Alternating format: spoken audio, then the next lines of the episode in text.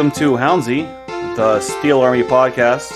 I'm Dan Yost, and on this week's show, we have a bit of, of being upset in Monterey, a full-on cup set in New England, and uh, to talk us talk us through it, got a couple of guys here. First off, it's a yak. Yak, uh, where were you last night for the cup set, and uh, how did am- how did it feel? I am fresh off making a fool of myself at the local Bulldogs pub, and not for the usual reasons. I definitely interrupted trivia night a little with my screaming, but it was entirely, entirely worth it. I mean, it, it wasn't so bad that they're not going to have you back or anything. I, I don't think there's anything I could do at this point that Bulldogs would kick me out. Nice. It's good to have that type of relationship with your bar. They got my back. So, how, how many people did you get in there for trivia at Bulldog? Um, I mean, every every table, every every seat in the place, which is admittedly not a big place, was full, and it sounded like a lot of people out on the patio were also playing because um, they have a speaker out there just for that. And it was a gorgeous night last night. I don't know how many people played because my intentions, my intentions were not on that, but the place was packed. Okay, nice. And and you yelled and you, you you interrupted the questions or something? No, I, I don't think I, I did it too much during like when people needed to listen, but like why is this guy randomly yelling and jumping up and down? Oh, so you were you were the roller coaster of emotions the entire time. correct. Yeah. Oh, okay. That's fair. That's right. Jesse understands. He knows. He knows. He knows. Also here, I have a Seth. Seth, sounds like you were watching. You were doing some some porch watching for the game last night. Yeah, so I uh, I took myself outside because of course 7:30 kickoff is like prime bedtime at our house. So I did not want to be pulling a yak accidentally and disrupt bedtime. So I figured if I took myself to the porch, I could free up the emotions a little bit and not have to worry about waking up any sleeping toddlers. Uh, so it was uh, I think I told you, Dan, like when the final whistle blew, I just kind of like stood up on my front porch by myself, my hands in the air, like, holy shit, we did it. And that felt really nice. Yeah, it's um it is a moment of excitement and also a bit of relief. Uh if you would have told me you know let's let's save it because we'll, we'll get to the cup in a bit. We, we'll we'll save all that conversation because before the cup set, there was a game on the other side of the country in Monterey, California. It ends Monterey two, Hounds two, with the beloved having the lead not once but twice and giving them giving it away late in each half. Let's start where we normally always start with the lineup. Uh, was Waite back net, backline of Dos Santos, Ordonez, Hogan. Blackstock makes another start. Danny Griffin, freshly signed from Huntsville, Alabama, slotted straight away into the starting 11. Uh, Riot in the middle of the midfield, Forbes, Biasi, and then working up top, you got Mertz and then Dikwa doing his doing his thing. Two goals for for Dikwa should have been a third. We can talk about the penalty kick here in a bit. Not to belay, not to uh, belabor this game too much.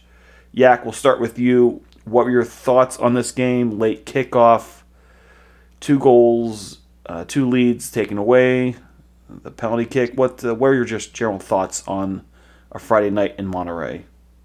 I thought we played really, really well, and we created a lot of chances. The defense I thought was really tight, and to go across the country and and not control possession because we never do that, but we definitely had the a large percentage of the chances.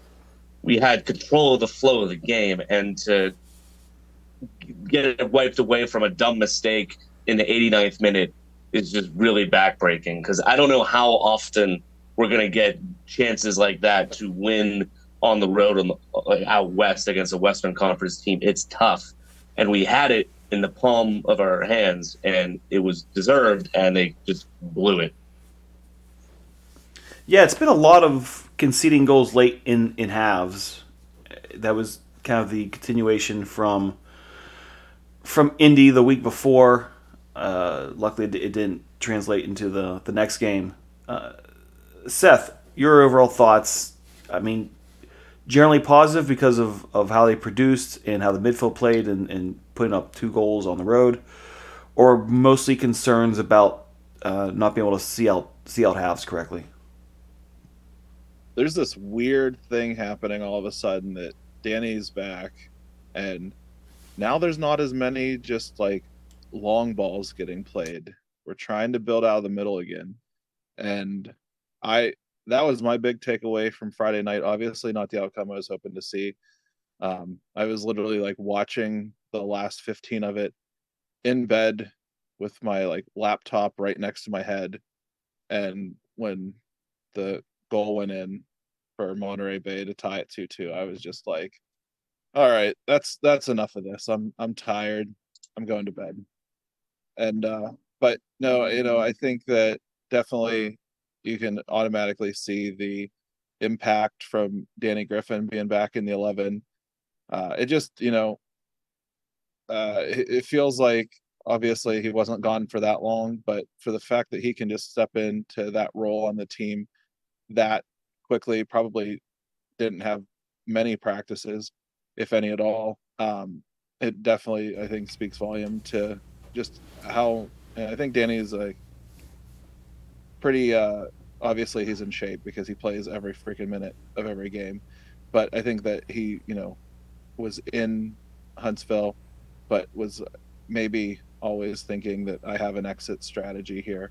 His heart was always I'm in the four and two um yeah, yeah something like that. Uh, i'm glad to see him back and you know that was i mean we had we wound up with 11 shots that match and i have to think besides the uh, Dikwa hat trick, we probably haven't had that many in another match. So it, was nice to finally see some. I, I, feel like I've been a broken record on this pod every time I'm on that, you know, offense scares me because there's no continuity to it. And it finally seems like now with Danny back in, things are getting created.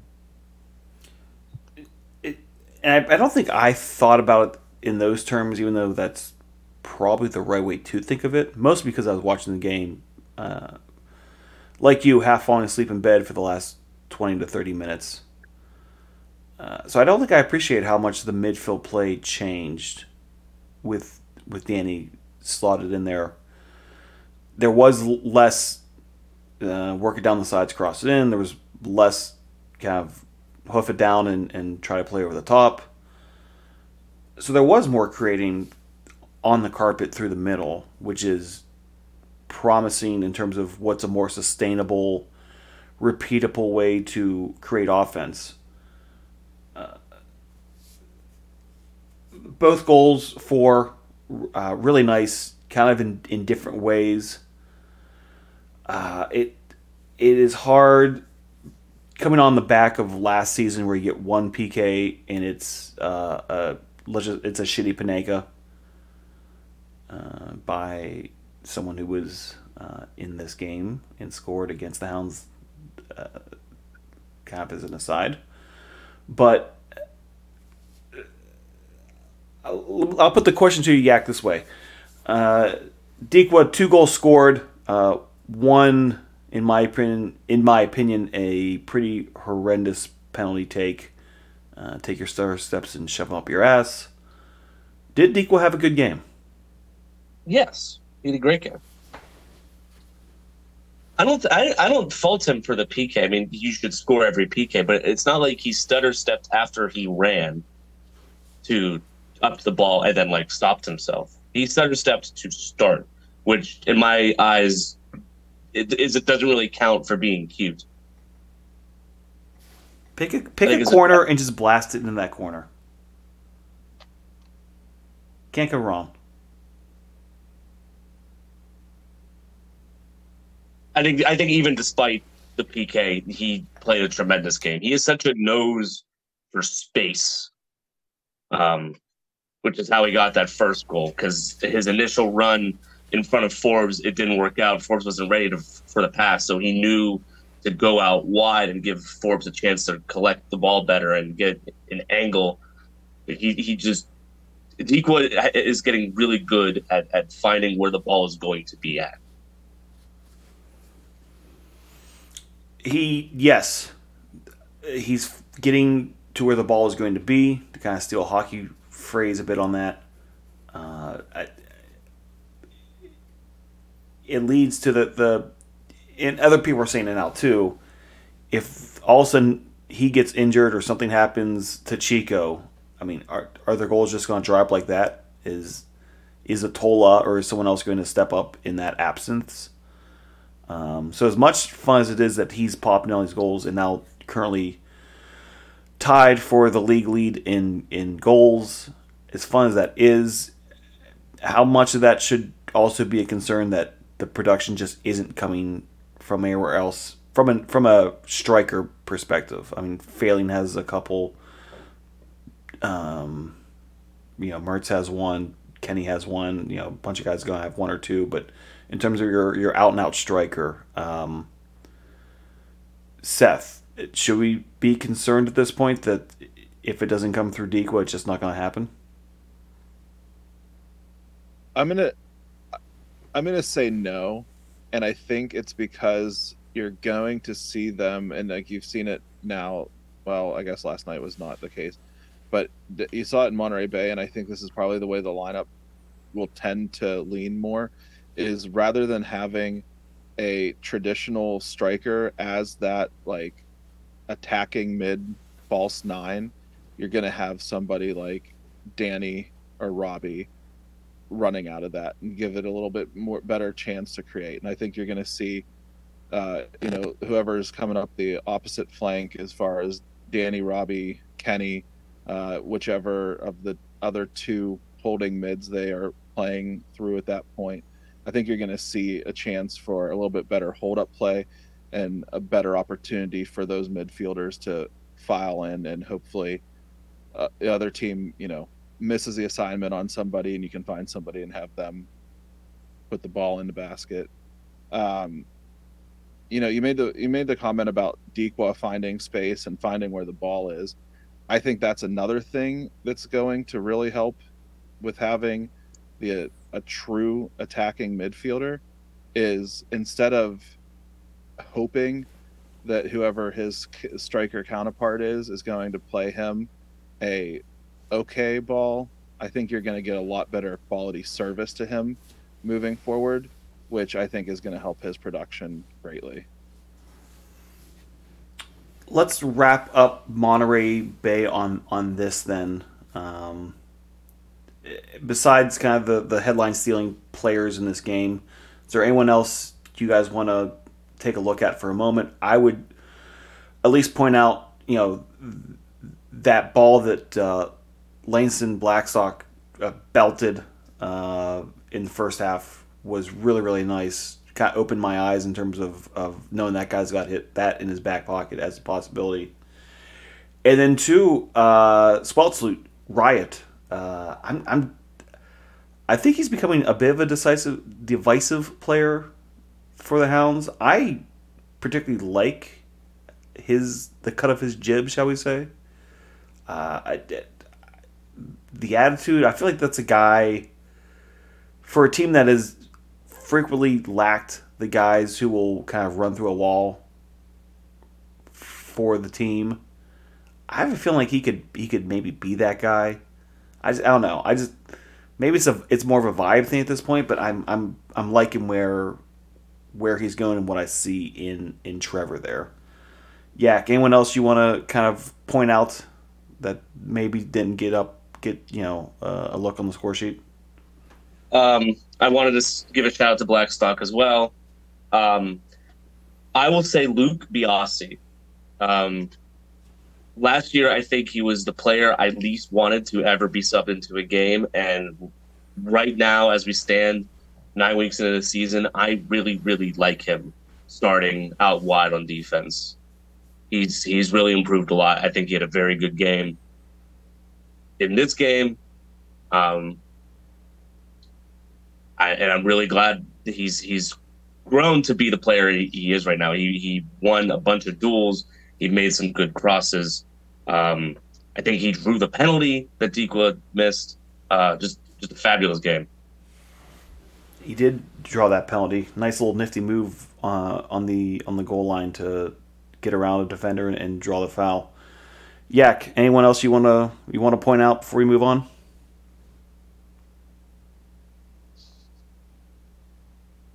You mean me? I just talked. Did I say Yak? Seth, I'm sorry. You did. I'm an asshole. No, I I agree with both of you. I, I think both Langston and Biasi both had awesome games. And one thing I'm really noticing, we really let the wingbacks get forward, and it it's kind of nice. I think. I don't think we. I think we've kind of missed that since we had the. Uh, I, that makes me think of the Ryan James time when he just had Ru- full yeah, run of the the, ru- entire touchline. Ryan James and you know Jordan Dover, they were really you know they were up in the attack. You know, probably ninety percent of the time, and it really I think it makes it difficult on teams to be able to really focus on you know where the cutters are coming from. So I I, I really enjoyed the way both of them played on Friday night. Yeah, so result disappointing, but I think a lot of positive things to take from it. Again, this is a team that's not played well on the in the Western Conference road games either last year or this year. Uh, so as disappointing it is to not close out either half when you have a lead. Uh, coming back with a point, not not the worst. Uh, I'm sure most people have taken it before the game started, but a loss. It's a it's a two two draw that the the Hounds come back with, puts them at a record of two wins, two losses, and five five meaty draws. But let's be honest now, that's not the game anyone's here to really talk about. They're here to talk about Pittsburgh 1, New England nil up at Gillette Stadium in Foxborough. Good fucking times all the way around. The lineup that Bob puts out there, uh, Waite in net, which I think I was mildly surprised at. If you go back to last year when they played in Cincinnati, Waite was the keeper, at that point it still wasn't established if he was the number one or the number two, because um, the, the Hounds just took their sweet ass time establishing the number one keeper last year. So Waite gets the start. Uh, Ordonez, the Shields, another a former Revolution player in the lineup. Farrell, DZ Harmon, uh, Burke Failing goes from not in the 18 against Monterey to starting. Mark Ibarra, uh, who we'll get to him in a second. Danny Griffin because he's a fucking workhorse. Uh, Eddie Kizza, again another former Revolution player. Robbie Mertz and Tola, kind of uh, in theory, kind of up there on his own. For the Revs, a mixture of guys you've heard of, of guys who are, are young and upcoming. Uh, Altidore gets a start, you know that guy.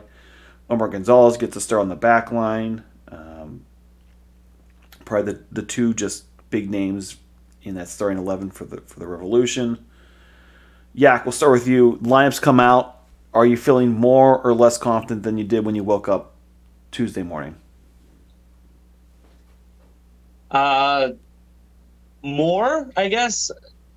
I wasn't. I wasn't doubting too much that um, Bob wasn't going to take this seriously and put out a real lineup. Um, but you know, I, I was glad to see that, that there was there was a mix of players that probably can play 90 back on last Friday and yesterday on Tuesday, and also the reinforcements are real strong on the bench. That was what I was really hoping for, because it gets it gets tougher in the second half in these matchups when you're playing the bigger team. So I was pleased with the lineup. Um, and I, I, I didn't even know that like Omar Gonzalez was on the Revs. It's not like I, it's not like I know their roster at all. I didn't bother to look it up at all. So what they brought out didn't affect my feelings going forward on the game, other than wow, it's cool. We're playing against Altidore and Gonzalez. That's a weird timeline that I'm watching right now. It is a strange timeline we live in right now. Seth, uh, your thoughts on the starting lineup and and was it was it a lineup you liked? Is it a lineup you expected? Did it, did it match with your perception of, of what Bob would do in this situation? So I completely agree on the Jahmali take. I was pleasantly surprised to see that. Uh, the Shields choice, uh, I won't lie, kind of had me a little bit nervous. Um, that was probably, I think that was probably my only like uh, concern when the lineup was dropped. Um, and then I was really hoping to see on the Rev side a lot more numbers that were in the 50s through 80s. Like they were next pro guys coming up. I mean, there was a couple of those. cup of tea. Yeah. Um, again, it feels like the Matrix is broken because we're playing against Jozy Altidore and Omar Gonzalez. Um, at this point, With in with Bruce Arena as the manager, which is you know kind of fun. Yeah, it was kind of fun. Um, and obviously, it shows you that Bob Lilley is the superior coach in U.S. soccer. So. Would, would Bob literally got this team qualified for the World Cup? No, okay, never mind. Side quest. Ooh. Yeah, sorry, sorry. Go on, Ooh. Seth. My bad. Um, again, I think we've beat the shit out of the point over is Tola is is Tola still minutes eligible with his past performances? Um, and of course, you know he had a pretty big opportunity that he squandered. Uh, so I'm gonna party so hard is- when this guy finally puts one in. I'm partying so hard. oh my god. Pray for the Paul Child stand when Tola if Tola scores at home, we might tear it down. We're just we're just Uh, splashing beers everywhere when that guy scores. It's gonna be it's gonna be on our end. It's gonna be fantastic. it's gonna be magical. Um, but yeah, I guess you know wasn't shocked to see uh, see that they went with the Robbie and Danny in the middle. Uh, and again, I was you know like Yak talked to, I was happy to see that there were capable subs uh, to come in later in the match. Um, I think it's especially with the five sub world that we live in nowadays that when it gets kind of scary when you're playing a team that has so many it has such a deep bench uh, that they can kind of flip half the roster on you. Uh, so I th- think that there definitely wasn't a as big of a drop off as we could have possibly seen with just having three subs. If you know Bob had to get a little bit more tactical with uh, his choosing of who he was bringing in and off.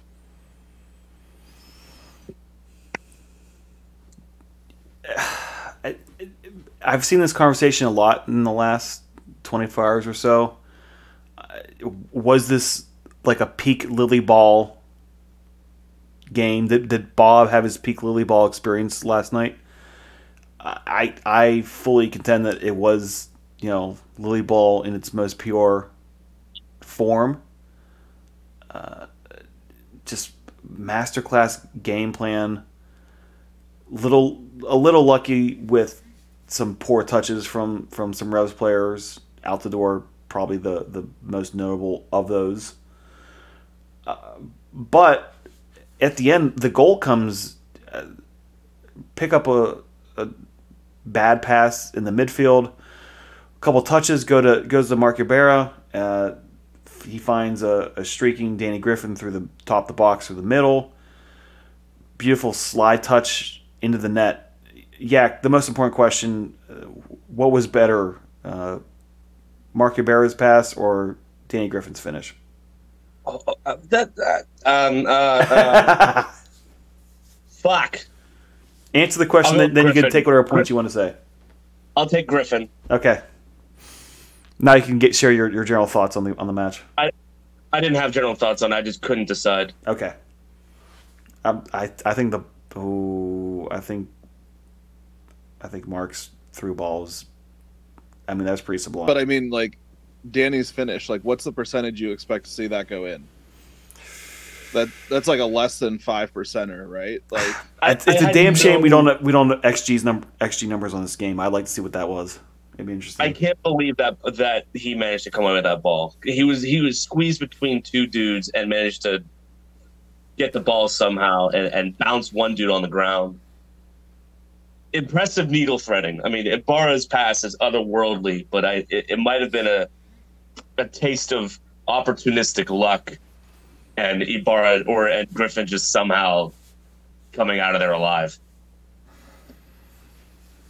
Like I was shocked to see them collecting the ball of the net. Honestly, like I I was like, there. Wait, we really just scored off that? Like holy shit. Uh, so I, I'm gonna go because the with, the, uh, the crowd almost didn't react to it. I mean, what little of crowd was there? It was I don't know. It was a, it was a stunned yeah, thing. Yeah. because yeah, it went from it went from the Revs playing the ball out, a couple touches up to get to the midfield, then one one bad, I mean, super bad touch. I don't even know if it's meant to be, be a pass or just a bad touch. I, uh, what four seconds later, it's in the back of the net. You know, It there was, was- there it was no was so time to quick. react to it. There, it, was- it was so quick. Ibar was Yeah, the first one to get the ball, two touches, and suddenly, bam! It's knee deep in the opponent's net. Yeah, Such a just quick dropped turnaround. this. Jack Yak just dropped the stunned. I think we need to go back and screen cap uh, the keeper standing there with the beach ball behind him. Uh, a la Penn's blog, the, the the glory days. The glory days. Yeah. Uh, John Morrissey, uh, USL Tactics on the Twitters pointed out the run that, that Kizza made to to create space that allowed the the real estate for the ball to get in through to, to Danny Griffin. Just to point that out that you know Kizza not on on the stat sheet for the goal, but did some of the underappreciated work to pop a goal in against his his former MLS club. So, uh, just to put that out there. Um, as much as the first half was was fun, you get the goal late. I thought the first half played pretty even. I mean, is that the same take you two have? No, actually, I thought we had the upper hands. Oh, really? Um, yeah. Um, Revs had a lot more possession. Again, that's that's probably going to be a trend in almost every game this season. But the defense was kind of suffocating. You know, they they they kept trying to go into the middle, and they couldn't. Midfield wasn't letting them happen. Um, they tried to go on the outside backs. They they really tried going after Burke, failing, and he did a really solid job. They they kept settling for these long balls that the defense or the goalie was able to clean up, and their attackers weren't able to do too much with. Looking at you, Jozy, and we got six shots. We had we had we had three more shots than them over the course of the half. We played our game. We didn't get to have the ball a lot, but we were making lots of good work with it. I'll just well, let's throw it to you there, uh, Seth. I mean, I was it was it even or was it was it actually low pro hounds in the first half? I I, I agree. Pro hounds. Okay, Um, well, I think even the announcers kind of like made a point that you know hounds don't have a lot of the ball, but you can tell when they do, they're definitely picking and choosing the when they want to be in possession. Um, and I completely agree with Yak. You know, Renix was making a lot of runs at Laser, and my initial reaction was, "Holy shit, Laser is fast! Like he can keep up with anybody out there." And um, I, I was just like, in I, I think in the first half there was like one opportunity where there was like a hard hit ball by the Revs from the top of the box, and there was a lot of uh, a lot of bodies and a lot of traffic in front of Jahmali, and like they showed the replay of the one in the first half, and like Jahmali was just textbook. Like he, I think he actually like parried the first save, kind of spilled out to the top. Second shot, balls getting kicked around, and he's just like down in his stands, feet are moving. Like he was, he was all over it. Um, but I mean, and we also there was a I can't remember who wound up taking the shot. It might have it might have been Laser, and like I feel like 10, 15 minute mark. Uh, it was earlier on, and it was kind of like, okay, we're we're not outclassed as much as you would expect us to be here. Um, so I'm I'm definitely in the pro hounds for the first half. Fair enough then. I I this was all basically to set up that I thought the second half was uh, Hounds under Bob Lilley at its peak of of again not having the ball too much but just defensively maintaining shape not giving them too many good looks from inside the box. I mean their best look was probably the out the door uh, you know wando touch um, that may have may or may not still be in orbit um, but i mean if, if you're just thinking of if you had to explain to people what is a bob Lilley team and a Bob Lilley system and, and what is what is Lilley Ball if you had to show that. I feel like that second half is a pretty good demonstration of the of the concept. Um, Yak, uh, did that invoke you know warm memories of or warm thoughts of of Bob soccer minutes Yeah. forty six to ninety. uh, 46 to like at least 80. I think I think Bob Lilley used the term under siege. They were not under siege. Like again, conceding lots of possession, Revs are poking and prodding. They couldn't do a ton with it until I think legs started getting really gassed in the final five or ten minutes. But yeah, that is that was that is your 2019 uh, conference winner hounds playing out there right now. Like just such solid uh, without the ball that, that the other team just cannot get through in any particularly meaningful way without long balls and a little bit of luck at, at the very least. and, and speaking, I mean, it's it's heavy legs, and it's also, and we talked about this a little bit last week. It you know when each team brings on their subs in these cup games, the the the gulf in class between the Revs bench and the Hounds bench, or a, a typical USL bench and a typical MLS bench, is going to be is going to be pretty massive. And there Right. was, I mean, absolute class coming off the bench for New England and and still the defense held. Yeah, but they, they subbed in early. They made a bunch of their subs in like around the hour mark. Which was So there was fun because then Bob got the counter with his he making the sub second after Bruce Arenas makes his first was kind of fun. Yeah, aside from the first two subs, Bob got to sit on the subs for at least a little bit. Um, but yeah, they, they survived maybe 20 minutes or so um, with the fresh Revs guys before they really started to get some momentum, and I was getting super uh, squeaky bum time. I, I thought I thought the Hounds played so well for for the first 80, 85 minutes before I could really feel the the, the, the threat looming. And that takes us to the to the final 10 15 minutes or so. Seth uh, run us through the the roller coaster of emotions that I'm assuming you went through uh, in your thoughts on the last 10 minutes of the match. So like it, it felt like every time we gained the ball back, it was just like Kenny was within like five yards of midfield with nobody on him, and he could just pick up the ball, pick up his head, dribble to space, take up time. Um, and honestly, I don't think there's anybody else I'd rather have for the Hounds in the, to be that decision maker in that situation than Kenny. Um, they, uh, you know, the, um, you know, obviously there was that whole play where Jahmali let that one through that was just an absolute like, oh man, this is how it's going to happen, huh? And that, and even, even Jahmali, like as he like picked the ball up, kind of like put a hand up to the guys, like, hey, that one's on me. Sorry about that. Um, there's also a couple times where it, I don't know if it was a uh, issue with traction or if he was just genuinely get genuinely getting uh, kind of misplayed out there. But the the riot went down a couple times where in it was just like, oh geez, this is the this is the guy laying on the ground that leads to the mismarked player that you know just buries one and we go to extras.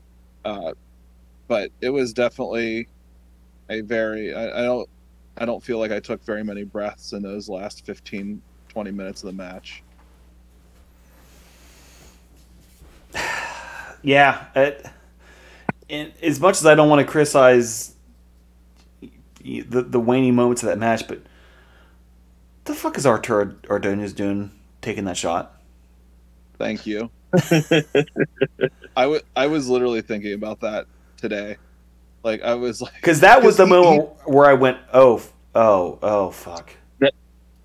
He That did is, the right that is thing where my first. tongue like or just completely dipped into my stomach, and I thought we were gonna blow it right then and there. It within thirty seconds, this is gonna be one one. he like he tells Kenny no. And then, you know, a couple seconds later, Kenny finally lays it off to him. And he decides to just take this like wild ass shot from like 25 out. And Rip like, it, rip it. Yeah. It's like, uh, uh, do you remember what you just said? Like, do, 'cause do as I say, not as I do. Like, you just did the complete fucking opposite of it, and we don't need this right now. Like, I don't. Hero ball's a very real thing, and I feel like that's where Arturo's mind went there. Like, I'm gonna, I'm gonna have the last name on the score sheet. Time to and clo- we're gonna cover myself in glory. Ugh. We're- Because when's the last time you've ever seen a, a Hounds team actually take a ball to a corner to kill time? It Like doesn't that happen never often. happens. And it looked No. like Kenny was about to do it. And and then there was one later in the game where Chico goes to the corner, and it looked like he had no freaking clue what he was doing. It's like, dude, you have one of the biggest bodies on the like. Get down to the corner, put the ball up against the flag, And use that ass. get those elbows it, yeah. wide. Like seriously, just start dro- dropping bows on people. Like, it, I don't know.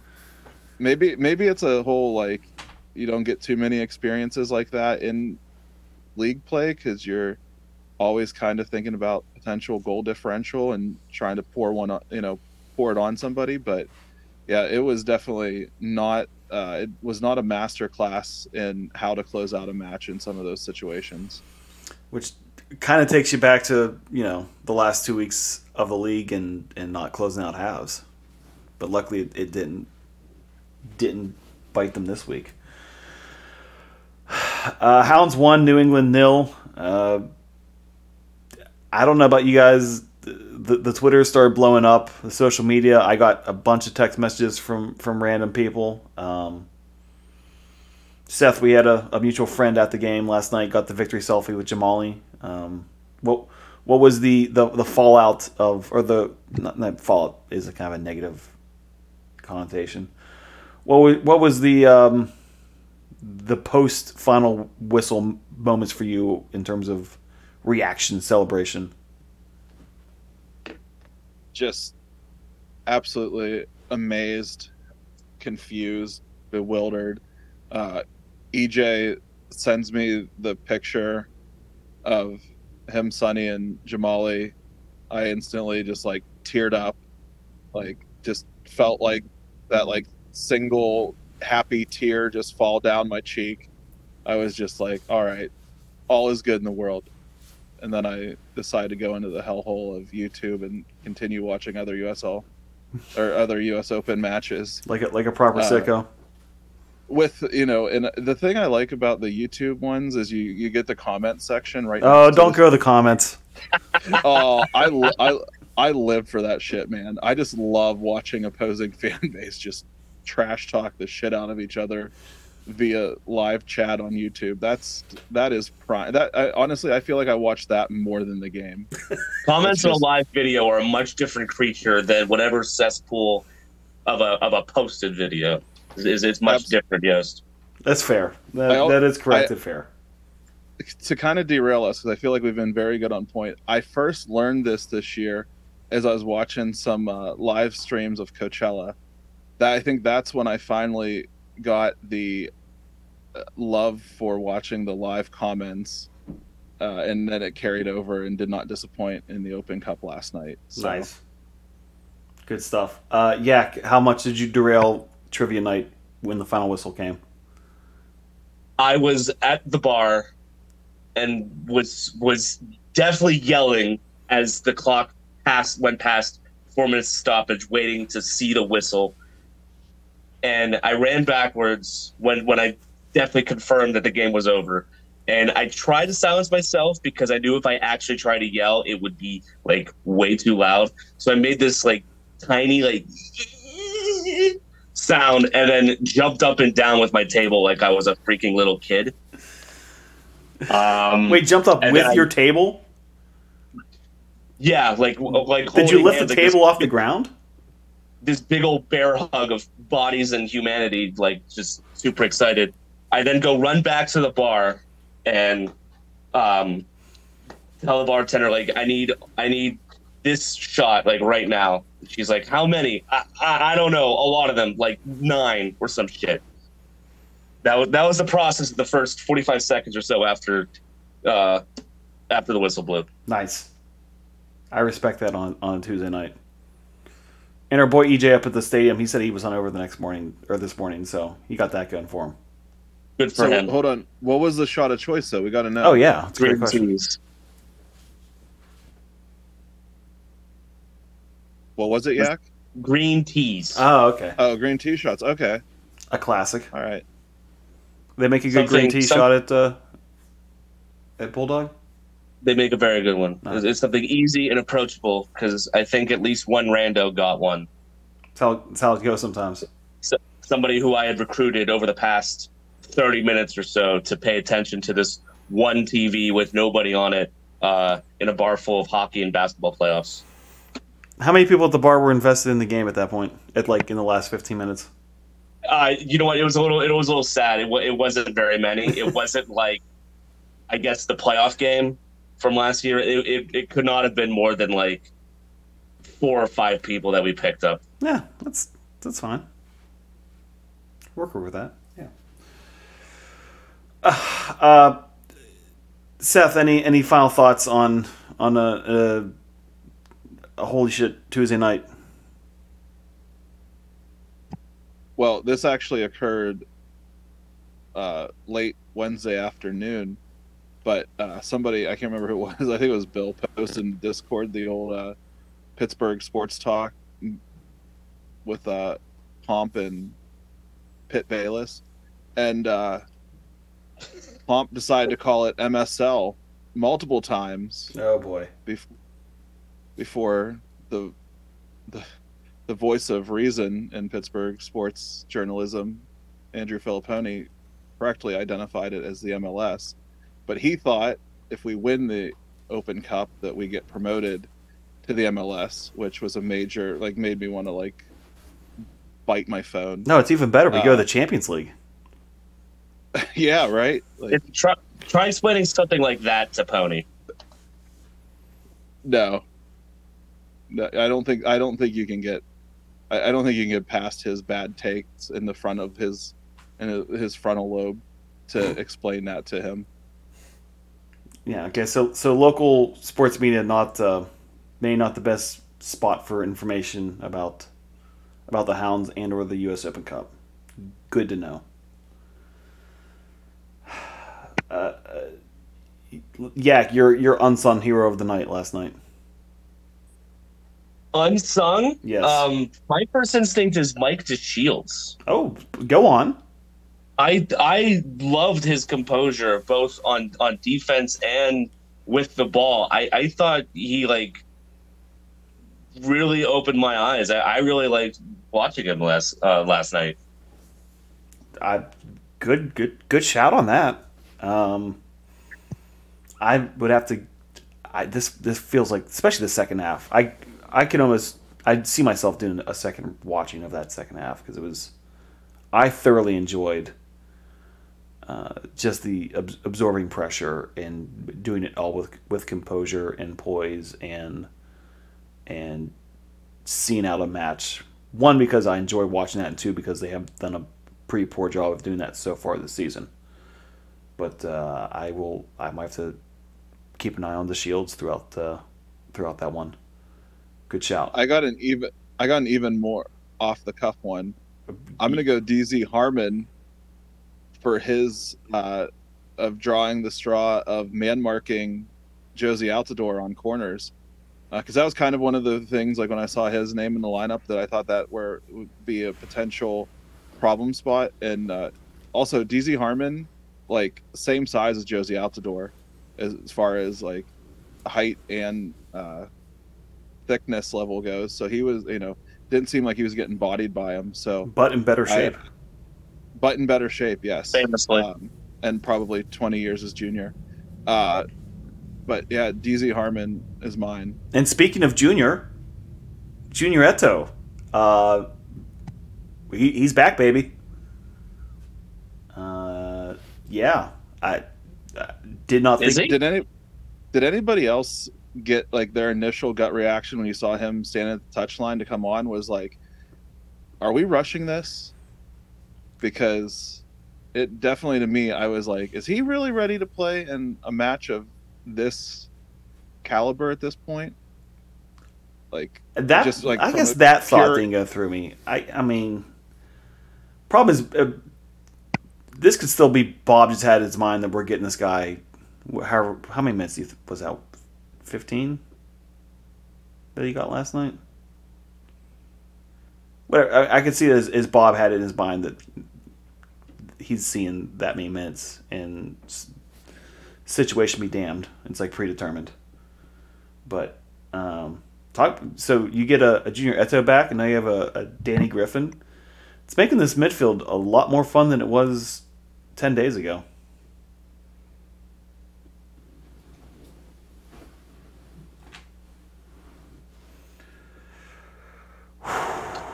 Why um why don't I see him on the graphic? I don't. I don't know. He's he's he's not listed on the 18, although he did come in with uh in the 79.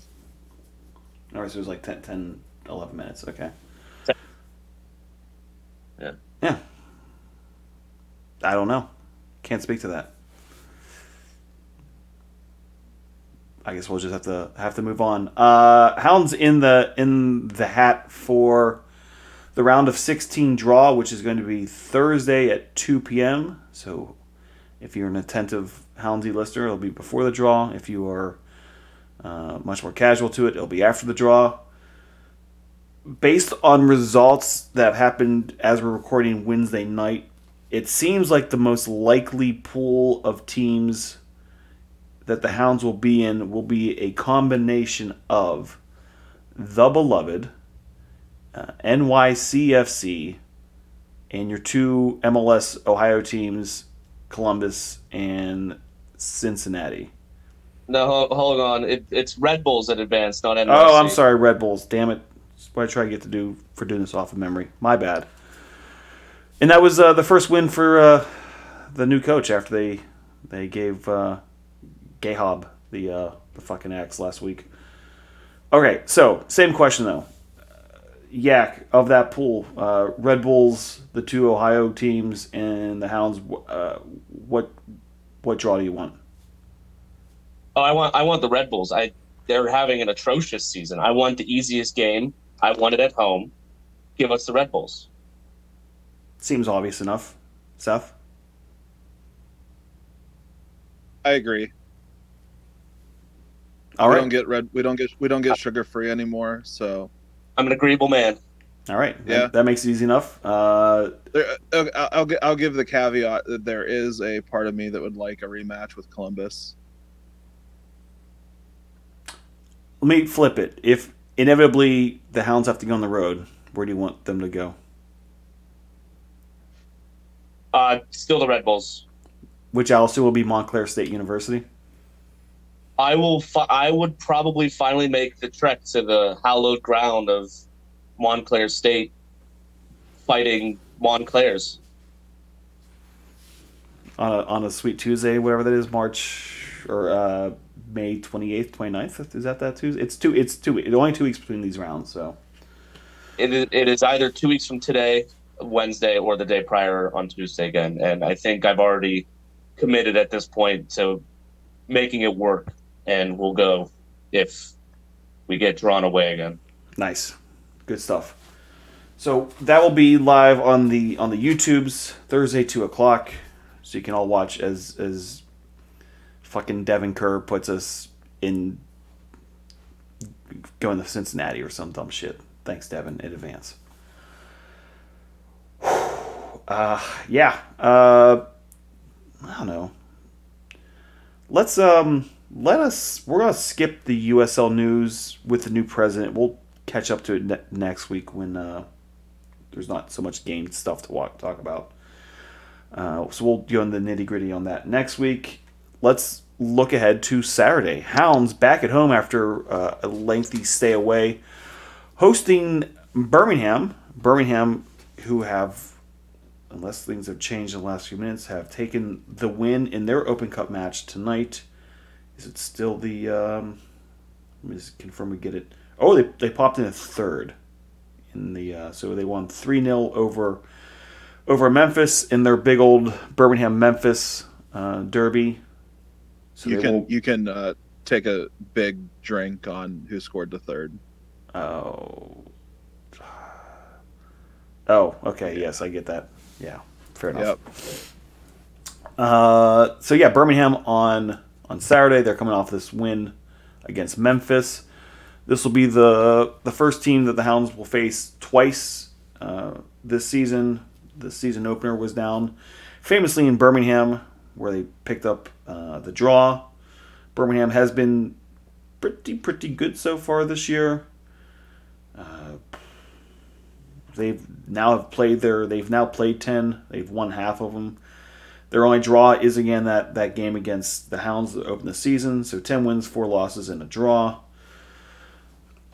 roster relatively unchanged from when we faced them a few months ago. Uh, the aforementioned, or uh, not mentioned, but the uh, how would I say the alluded to Tyler Pasher recently back from injury, working his way back into it. No guarantee that he will he will start. Neco Brett came off the bench tonight for them. For the Hounds, guys getting back into full fitness. It seems like, as best we could tell, the only injury is going to be to Danny Rivera and his knee. Uh, assuming Junior Etou is is fully cleared to, to play some some more minutes than just you know the, the ten he had on Tuesday. Yak, what are you looking for for Saturday night back at Highmark Stadium? I have really no idea because I think there's a chance that we're gonna have a little bit of like energy letdown just from just from the adrenaline rush of, of beating an MLS team and now coming back to league play. Um, and also and also after exhausting ourselves for 90 minutes and, and chasing the ball for the final 10, there's probably going to be a decent amount of um, roster or uh, lineup changes to begin with. So I don't even know who we're going to field out there to start the game. Um, I just I just hope we can kind of contain Birmingham, who's who's offensively pretty strong. Enzo Martinez scored tonight. Juan Agudelo scored tonight. Neco Brett's coming off the bench. Um, you know, they they they got a good side. Uh, getting a point on the road in the first game is turning out to be a very good result as the season has uh, aged a little bit. But they, I mean, they've also had some some pretty shit results as well. I mean, they they lost at home to Oakland four to one, lost at the Miami three one. I mean, they like they got some stinkers in there too. Lost to Loudoun three 0 That was kind of the, I think that was the, the kind of coming out party for Loudoun this season. So they're capable for some some real, you know, shit games as well. One less day of rest since they're playing tonight, Wednesday, and the Hounds played on Tuesday. They're also going to have to do the, the, travel up to Pittsburgh. I mean, Pittsburgh's having travel back from from Boston as it is.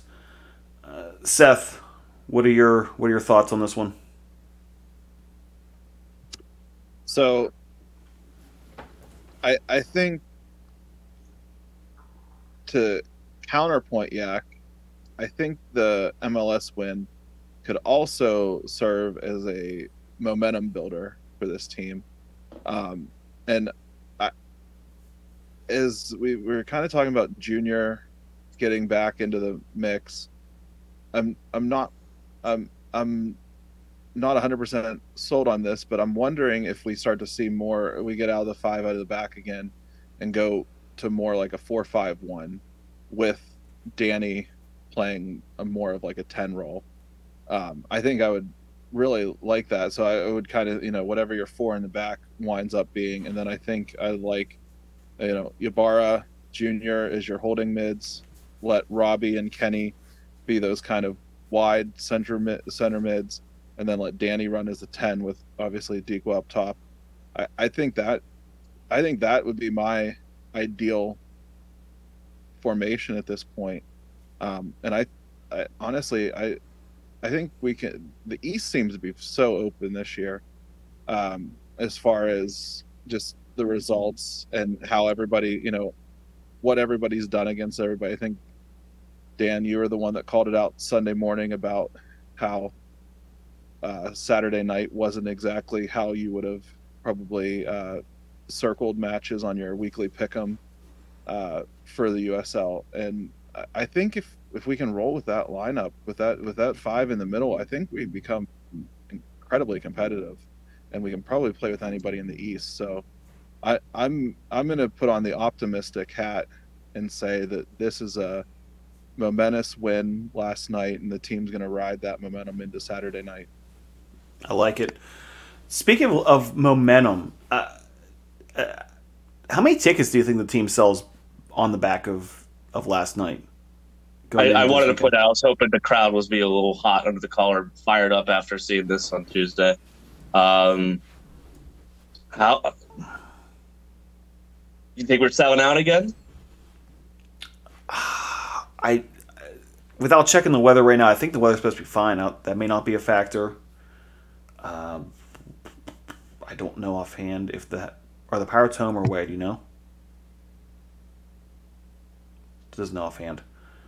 I, I think they're back away. I think today was a getaway. I think today was getaway day. Yeah, it was a day game. Um, they're, they're away.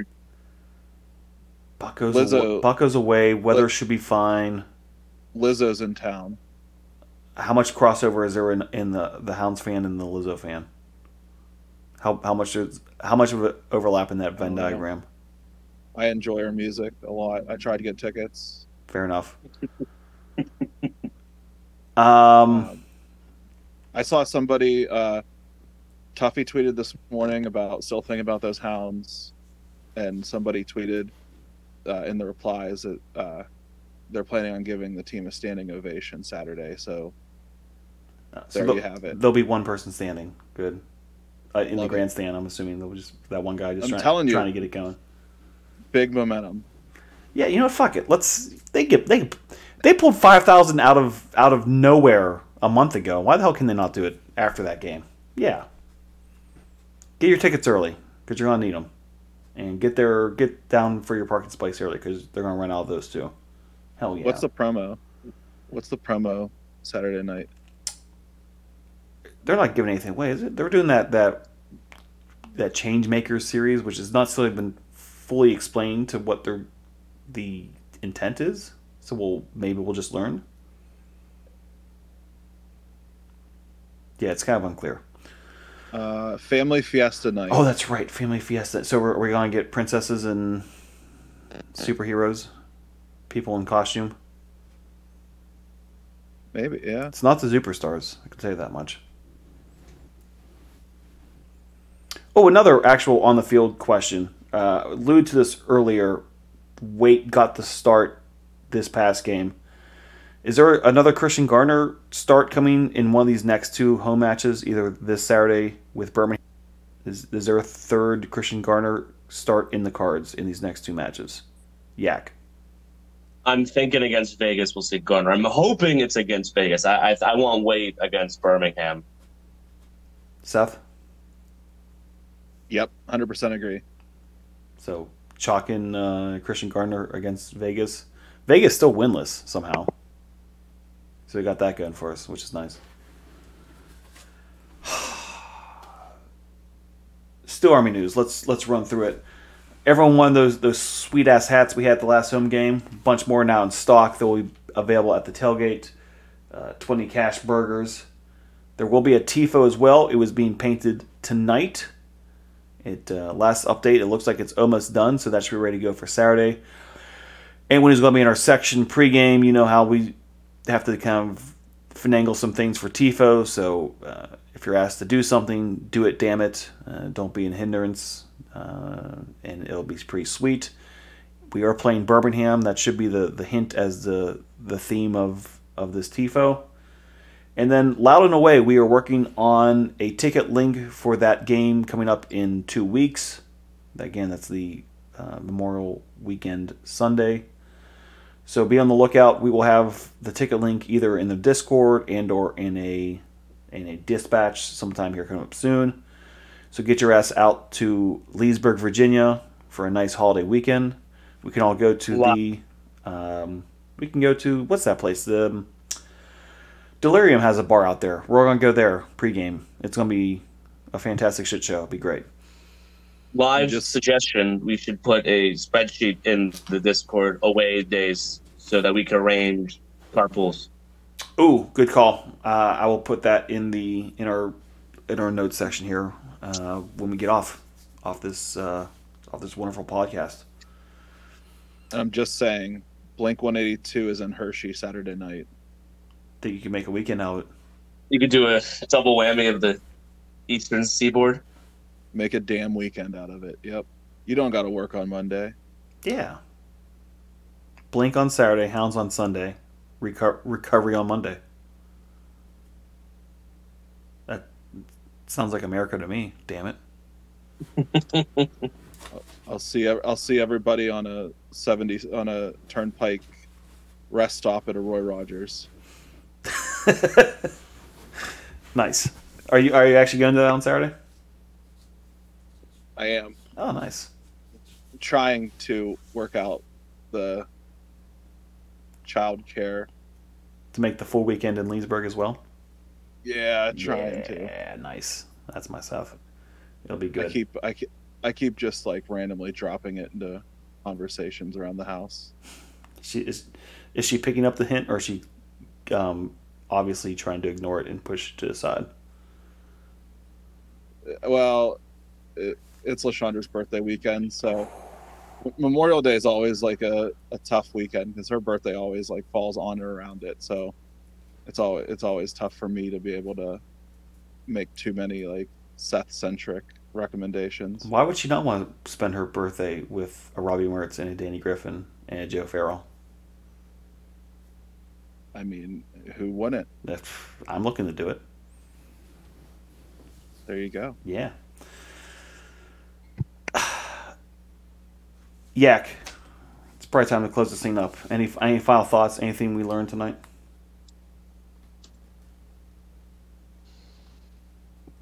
Don't be afraid to support your local soccer team, even during local bars establishment trivia night.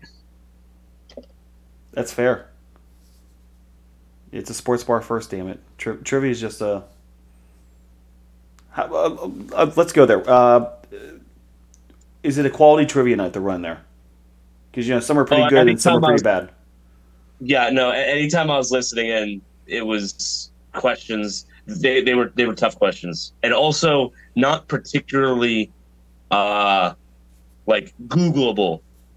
It's a it's a bad trend in in trivia nights that people are just secretly looking up all the answers. These aren't necessarily like oh, type in the question into Google and you'll know the answer. No, it's a little more different than that, and I, I liked it even when I wasn't participating. The last I've- trivia I've- I went I've- to. Hold on, hold on. I got I'm 'Cause- holding. I'm holding. yes because he brought up question question difficulty or whatever.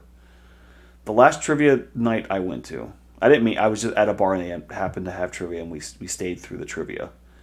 The last category before you know the final question, so everyone's now had a couple hours of, of beverages in them, and the motherfuckers pull out cell biology as the last category.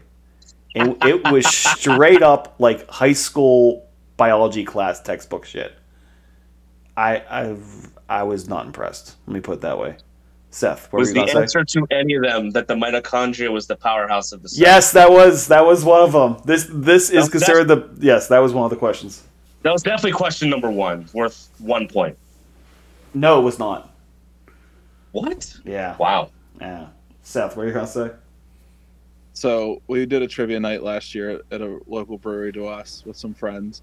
It was I think it was like '90s trivia, and all of the questions were derived from like when you clicked on like when you went to Google and typed in like 90s trivia it- all of the questions from were from like the top two links from that post, like from that search so The laziest trivia questions ever.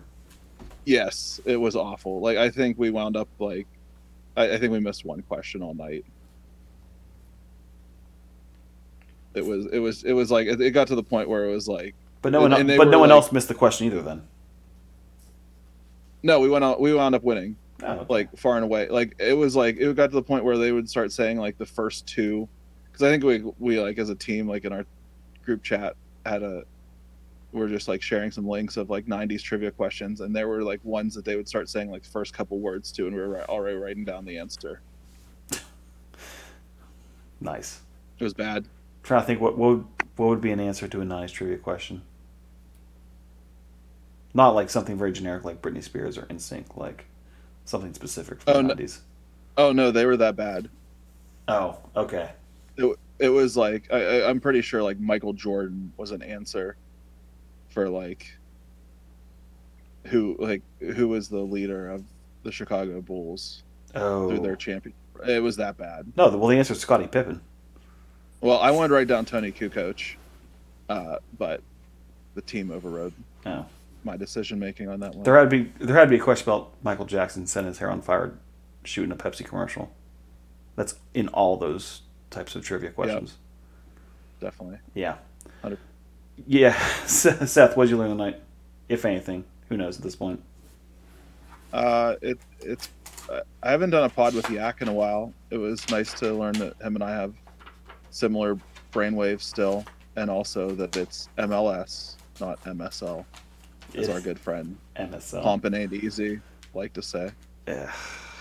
I uh, I saw someone post that link, and there was a lot of people saying they couldn't get through the first minute of it without turning it off, and that's that's all I needed to know. It was not worth not worth the click on my end because I would just be sad or mad or needlessly upset about it.